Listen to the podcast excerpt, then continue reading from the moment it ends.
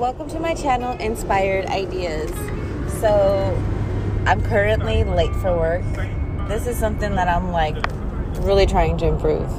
But, like, today's morning excuse is I had frost all over my car. Sometimes I have like water bottles that are, you know, in my van, and I currently uh, don't have any and I'll normally put water and it'll like clear it all up.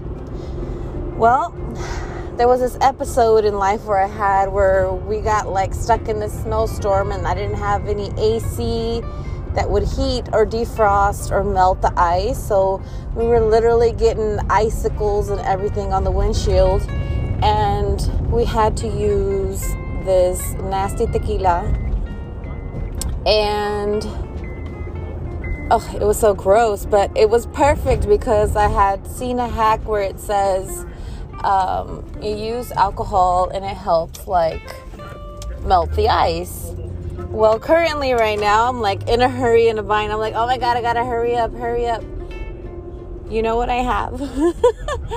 I have hand sanitizer, the foamy kind, and I literally put it all over my windshield and it like cleared and melted all the ice right off. I just want to share this with you just in case you're stuck in a bind, don't have anything that you could possibly use to um, clean your icy windshields.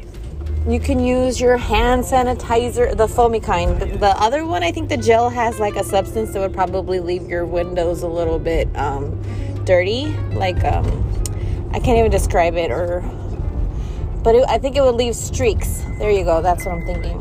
It would leave streaks, and the foam is like more alcohol based. More, um, it doesn't have no extra anything to like make it stick to your hands. But just an idea. I just want to share that with you.